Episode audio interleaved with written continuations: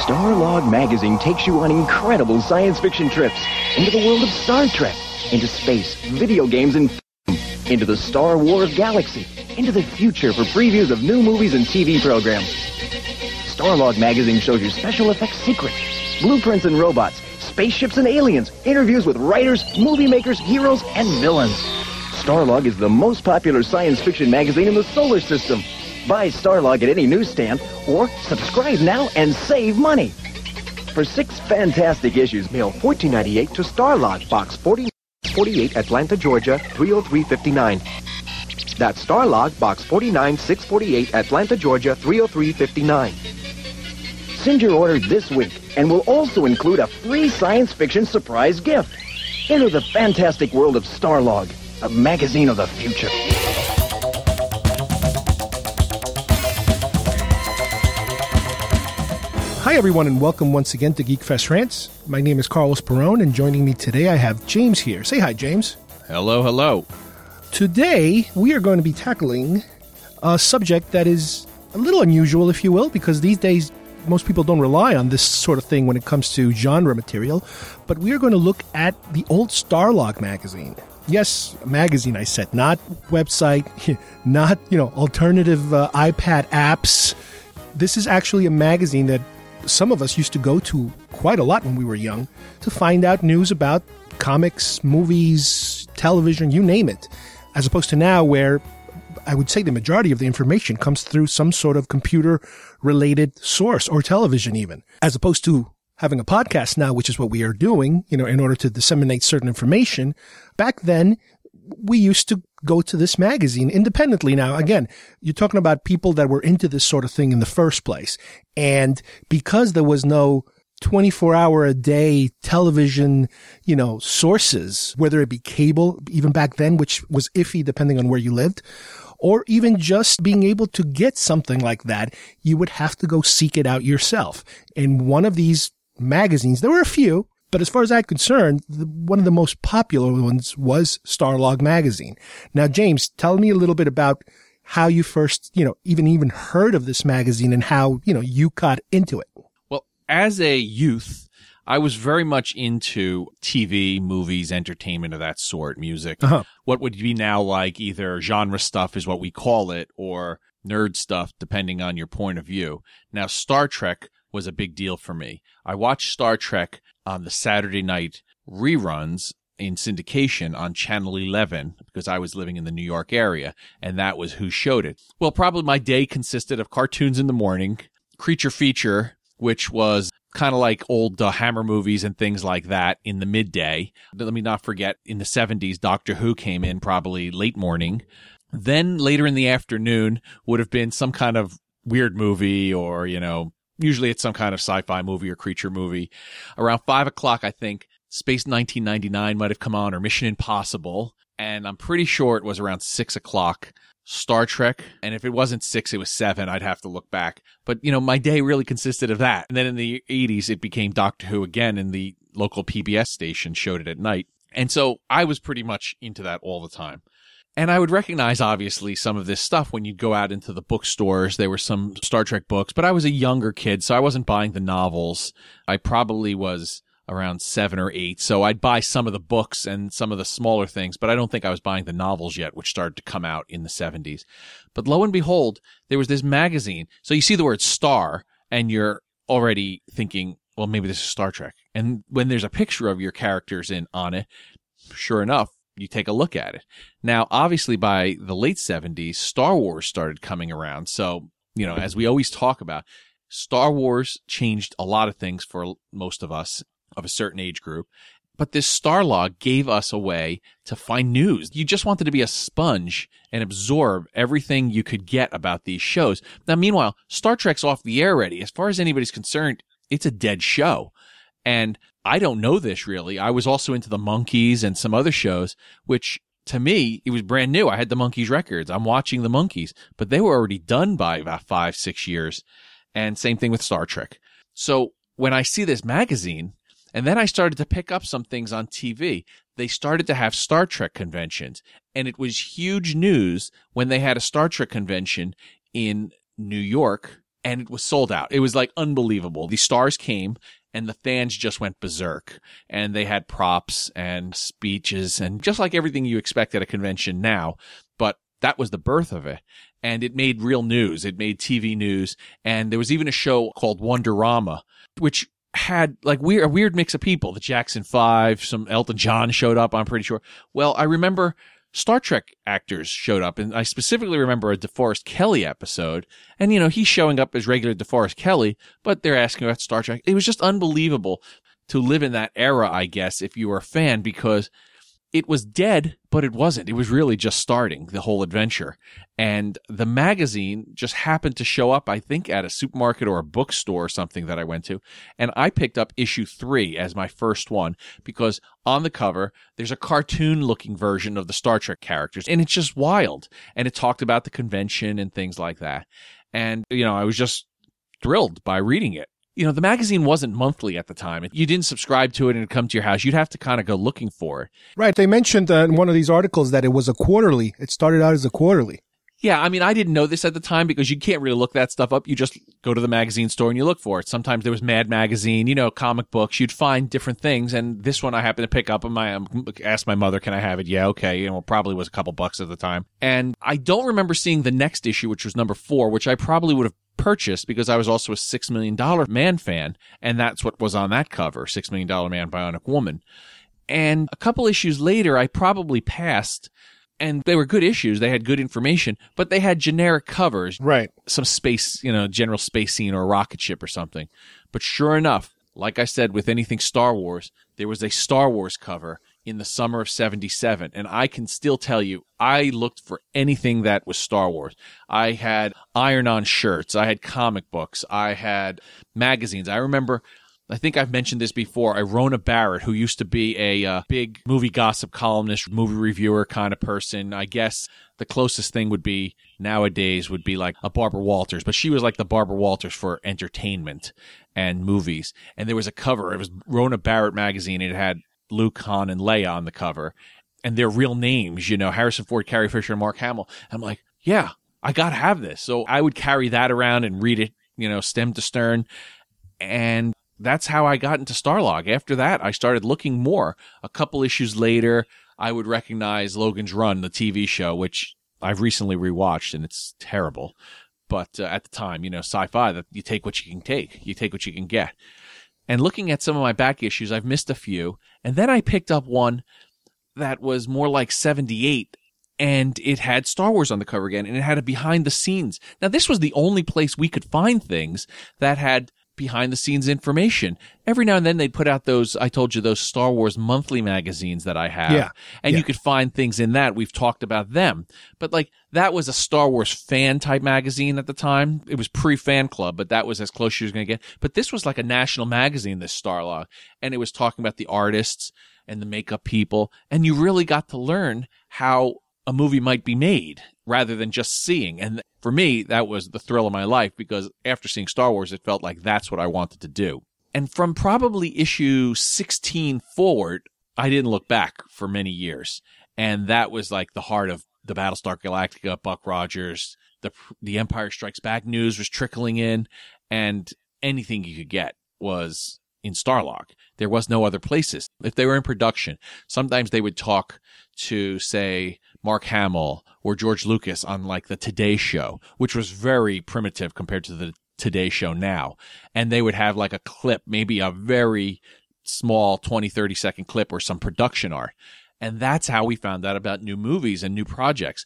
Mostly the movie makers themselves or the artists would talk to these people in the magazine because nobody else was interested really. It's like, oh, you're making a science fiction movie. That was kind of like, you know, the dregs. Nobody was excited about science fiction until after Star Wars. So these guys became rock stars overnight. The model makers, the matte painters, the costume designers, and Starlog was the natural place for them to be featured. And that's how I pretty much stuck with it because I was always getting a combination of behind the scenes news.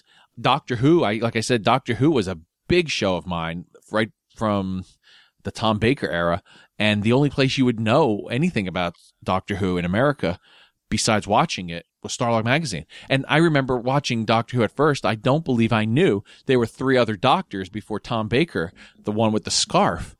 And I'm like, whoa, it's like a whole other world opened up. It's kind of like when you listen to music for the first time and maybe you pick up accidentally a Paul McCartney and Wings album and you find out he had a whole nother band before that. So it was quite a time. I don't think people remember. There's a few people like us who do, but most people now, it's so spoon-fed. Every day you wake up in the morning and click on your websites and there's news about something. You can find out how many they made of certain thing, a toy, how much money the movie's making. Back then, you were lucky to find out who the background stars were because you didn't own it. You couldn't have a DVD or a CD at the time. And this was our Bible for fandom. Well, for me, it was a little different and similar. I jumped on the magazine way later than you did because I basically wasn't here around that time. When I got here, which was around 1980, you're talking about Empire Strikes Back is rolling around. And sometime, I believe, around 81, they put out issue number 50, which was the cover had Boba Fett, and it said something like, you know, Boba Fett unmasked or something like that. So you and it was like, an unbelievable cover. It was a really nice picture because everybody loved Boba Fett. Yeah, very nice cover. And I was like, yeah, I want to take a look at what the guy who plays Boba Fett looks like. Because I was thinking at the time, oh, they're going to show you the character of Boba Fett. In other words, they're going to show you Boba Fett. But no, obviously they're showing you the actor who plays Boba Fett, which was Jeremy Bullock at the time. And I believe they probably had an interview about him and so forth. And that's kind of how it hooked me. And it's funny in a way because it's like, you know, we've seen so many magazines and we've seen so many magazines covers. And a lot of times you're like, who cares what a cover looks like? It's just a stupid cover of another person, of another model. You know, these days you have so many millions of covers floating around the world. But no, that's exactly how they hooked me. They hooked me with a picture and a line that said Boba Fett unmasked. And that's what got me into it. And like, you know, enough to actually pick up one magazine out of a rack of probably 100 magazines to take a quick look at it. And it's funny, the name of the magazine itself was a little unusual because without it being exactly a Star Trek reference, it throws enough words to make you think of Star Trek because obviously Star, you know, you grab the Star Trek and the Star Wars there with the Star, and Log is kind of like Captain's Log. So I guess they kind of figured out a way of naming the magazine something that all the Star Trek and even Star Wars geeks would gravitate automatically to at least have a look at, you know, before really, you know, going too crazy over it. Well, that's how it started. You are the perfect model of what they were looking for. It started to be a Star Trek magazine to talk about the conventions, and there was always rumors about new Star Trek coming out again, either as a movie or a TV show, basically a second TV show. And when Star Wars came out, the Star Trek producers and the studio said, look, we've got this. We've got to make a movie ourselves. And, you know, we were there first. We'll make it bigger. But they were going to just put out this basically one magazine, and I'm sure... Right, they wanted to just do like an episode guide magazine. Yeah, they wound up getting the support. The original guys who put it together were involved in magazines already, and they were fans of Star Trek. And they said, well, let's put this together. But their publisher said, hey, wait a minute. If you make a couple of other science fiction film or TV references, you'll appeal to a few more folks. We don't have to pay anybody in Paramount because this is now not a Star Trek magazine. It's a science fiction magazine, and we're just promoting news and things like that. So they weren't obliged to anybody. And so it grew from there. And then, like I said, you mentioned earlier, the popularity built up. So going from a quarterly or a bi-monthly or whatever it was to a monthly in the late 70s, it changed everything. And I think this was the Bible for most of us. There were other magazines that were entertainment related. You could sometimes find Variety if you lived close to New York City. You could find Billboard magazine, things like that, and you would get more general entertainment news. But this was specifically sci-fi, Star Wars, Star Trek, you know, and at the time, I guess, Space 1999, the Bionic shows. It really still resonates with me. And when I think about, well, when did I find out about that, or where did I read that? And the first thing I tell you is, oh yeah, Starlog magazine, or if we're doing a show, yeah, back in Starlog magazine in 1979, it talked about blah blah blah, and that never really came, but we still have proof that they were thinking about it. Now I remember around that time, you know, Starlog was one of many magazines that were floating around back then. Granted, within this subgenre that we're talking about. Yeah, by the time you picked up. Yeah, there was also another one called Fantastic Films. There was Cinefex that happens to still be around. Fangoria was also kind of floating around. And I was always creeped out by Fangoria. Yeah, I never wanted to open it because I was grossed out, yeah. Yeah, I didn't like those kind of movies. Every now and then they'd have a picture of a creature, maybe a Star Wars creature or like Alien or something like that. But I don't believe I ever purchased one issue of Fangoria. No. And I remember, to me, it was almost like when you saw it on the rack, it was almost like porn. You were afraid to touch it. It's like, don't touch it, don't open it, because I don't know what's going to happen. Well, I got to be honest with you. When I started to go to bookstores in a mall, and that was probably the middle 70s by where I lived, it was on the shelf right below the porn. Like the porn was on the top rack, and sometimes it was in plastic, sometimes it wasn't. But it's like, you don't want to get caught grabbing that, especially by the lady in the counter. And I'm a young kid. I'm under 10 at that point, maybe almost 10. But the science fiction stuff, and there were some music magazines, obviously. Cream was a music magazine. And then they have things like Marvel, I think, put out, or was tied into Marvel at some point, Dynamite magazine. And every now and then they would have a cover that was a Star Wars or some type of like the Muppets or something like that. Well, ironically, the magazine that we just talked about, Fangoria, was also published by the same group that used to publish Starlog. Yeah. But there was also, I remember there was another one called, I think, Cinefantastique or something like that, which were these other film magazines that also never got, as far as I'm concerned, the popularity or the traction that Starlog got. Well, it was my impression that Starlog was encompassing a little bit about all of those horror movie stars, yes, science fiction movies, other kinds of genre TV and entertainment.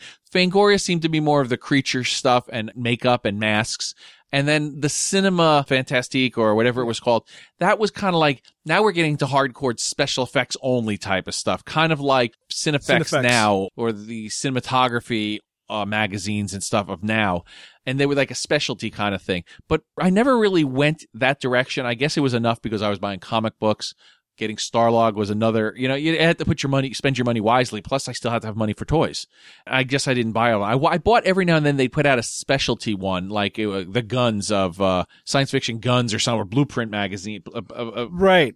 They used to have like poster magazines. They used to have anniversary issues and stuff like that, where they would reprint older articles and put some new ones, like, you know, anniversary stuff. But one of the things that I remember most about the magazine was not so much, yes, you did have your articles that were very generic, not generic, but standard, you know, interview a director, interview a producer, an actor. But the advertisement on the magazine that they had was also really cool, because instead of, you know, advertising McDonald's or car, you know, Ford or GM, it was all geeky stuff. Now, granted, a lot of it was themselves. They would also put out a lot of merchandise under the Starlog banner. Yeah. And they would sell a lot of things. They would sell certain special effects magazines and merchandise. Like I remember I used to see the Battlestar Galactica jackets that used to be advertised. Patches, it was killing me. I wanted that one so bad. I wanted the Luke Skywalker, the khaki one from Empire Strikes Back. The Bespin one. And they were so expensive, and my parents were like, what are you going to do with that? Where are you going to wear that? And so I never did get them. And the biggest thing, as far as I'm concerned, was the fact that they would advertise conventions. And that's how I got hooked on the convention scene, was through all of a sudden these displays they would have on the magazines. You know, I remember the advertisement for the Star Wars 10th anniversary convention back in 1987, which I attended in California. You were lucky to go there. You were lucky to find that. I was lucky to find it through Starlog magazine. Now, granted, they also sponsored the convention. They were the ones, you know, putting up the money and gathering the guests to do it. So, you know, the guy who ran the actual magazine, Kerry O'Quinn, he was actually the guy who was hosting the Star Wars convention in California. So he was like there in his glory. That was probably the peak of his magazine. You're talking about the mid-'80s, Star Wars 10th anniversary. The magazine is sponsoring the first ever official convention for Star Wars, and you have Roddenberry showing up, Lucas showing up, you know, all the big head honchos of the time, you know, to celebrate this. That was unbelievable. I remember it. And it was, again, through the magazine. And then, you know, like you mentioned before, all of these Manhattan-based conventions at the Penta Hotel, the Roosevelt Hotel, you know, Star Trek people at the time, you know, television in the mid 80s, you're talking about V, you're talking about War of the Worlds, all these weird shows from, you know, from mid 80s, and the ton of Doctor Who people that I had no clue who they were, but every now and then they would pop up on Starlog magazine and you'd be like, yeah, I'm like, what is this about? What the hell is this whole Doctor Who thing about? And not just Doctor Who, but there were a lot of British shows they would cover because they try to blanket the sci-fi realm as much as they could.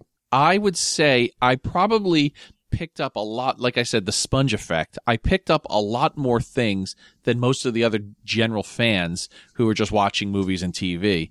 But I'm looking back on it, there are so many things I kind of just grazed over and didn't study.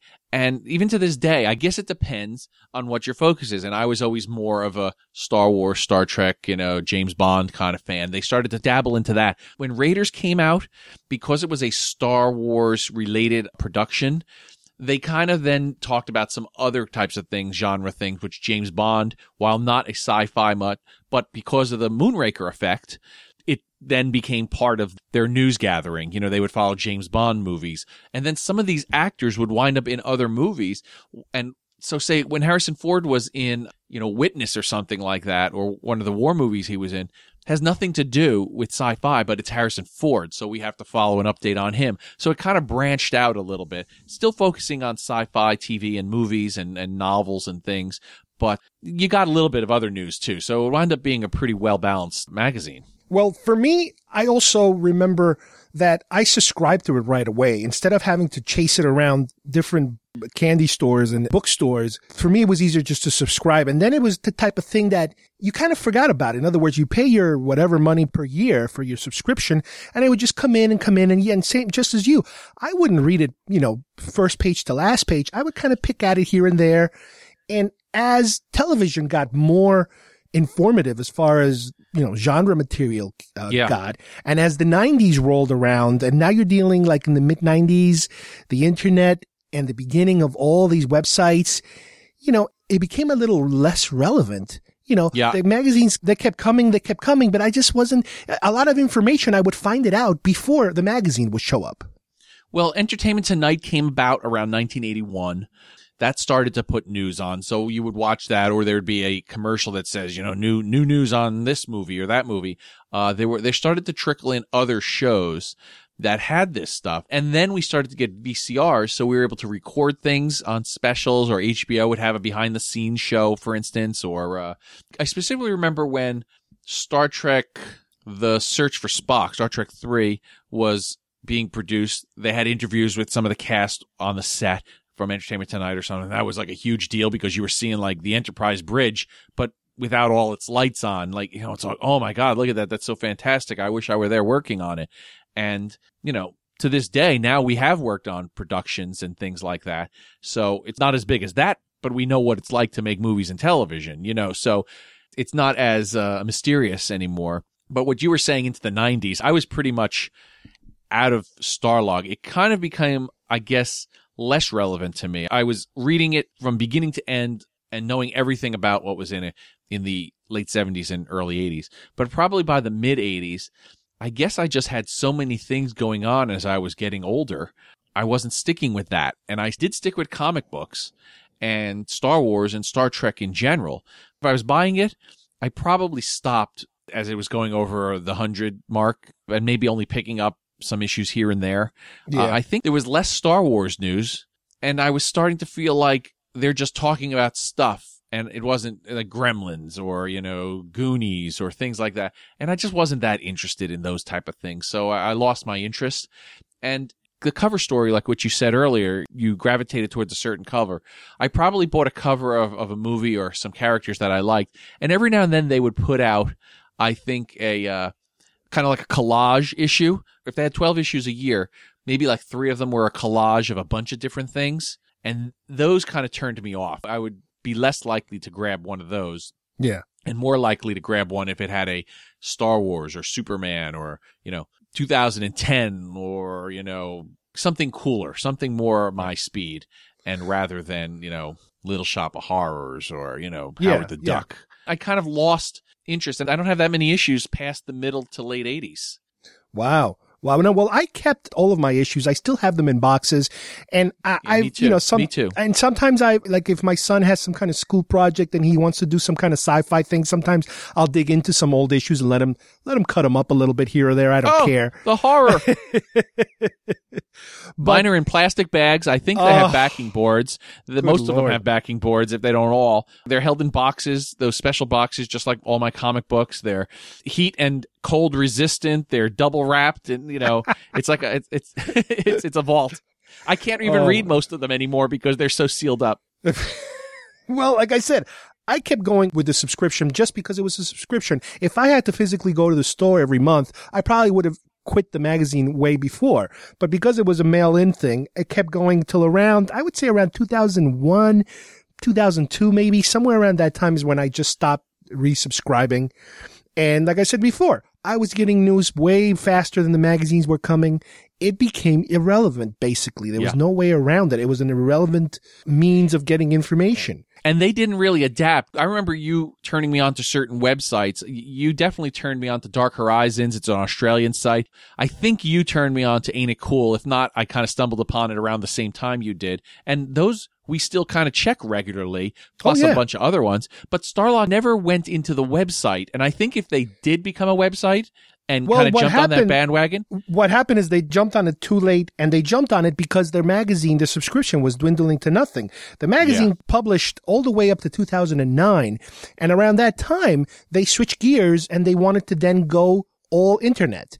And that, I don't think, lasted too long because after a little bit, I think they just folded after that, and that was the end of it. People like us were already older, so we had no connection to it anymore, and new people had no idea that this was so important. It's not like kind of Playboy has found a way, or in Penthouse and those. They've kind of stayed out there, and their name is better known. But Starlog, Playboy and Penthouse, you hear that? That's like, some, nude ladies and stories and nice articles. But Starlog didn't mean anything to the younger people because it kind of, like you said, became irrelevant. So, and to us, we found out other outlets. Right. And unfortunately, not only that, but like people these days are not going to know anything about that. And to us is different because, that's kind of like people older than us talking to us about like famous monsters in film land or National Geographic even, or Time Magazine. Right. Those older kind of magazines that were very important to them that you can't really make a connection these days anymore, like the pulp comics and stuff like that. Yeah. Time Magazine picks a man of the year now and nobody cares. Right. And that's what it was to us. It was a very important means of pictures, information, like I said, being able to purchase things through their classified section where you can hook up with companies that sold movie materials and props and supplies and this and that and the other. And it was very accessible at the time. And unfortunately, it's all gone now. But I mean, obviously, it's not like we're starving for information now. We have probably 100 times the amount of information we used to have back then. I have too much information, I'm afraid. Yeah, no kidding. But back then, it was kind of neat that it would all come in one bundled package. You didn't have to go searching out for it too much because it would come to you in a very small package. I really think fondly of this magazine. It's an important part of my formative years. I feel like I learned a lot more than most people at that same time by reading it. And unless you were in the industry and working on the films that they were talking about, you didn't know as much stuff as Starlog gave you. And like everything else, it just blew up and then eventually became, forgotten about. So it's too bad. I didn't last as long as you did with it, but I did keep all my issues. I had the ones that I have, I still have protected, and I'm glad I have them because it's probably going to wind up in the garbage someday after I'm dead, but it did, to me, I'm still glad I have them, and I can go back and look at them and remember, hey, this is where I learned that. This is my first time I saw production art for The Empire Strikes Back or Star Trek The Motion Picture or something. And the covers, a lot of those covers are still really hot to look at. They're production art or they're stills from behind the scenes, and that, we can remember what we were doing at the time. Yeah, I will always associate the magazine with conventions. To me, going to conventions and Starlog magazine are like hand in hand. It's a combo deal. Well, I'd like to thank James for joining us today and going over this trip down memory lane with, you know, some of our early genre sources when we were teenagers and even preteens probably. And on behalf of everybody here, I would like to thank you guys for listening, and we will see you here next time on GeekFest France. Bye-bye, everybody.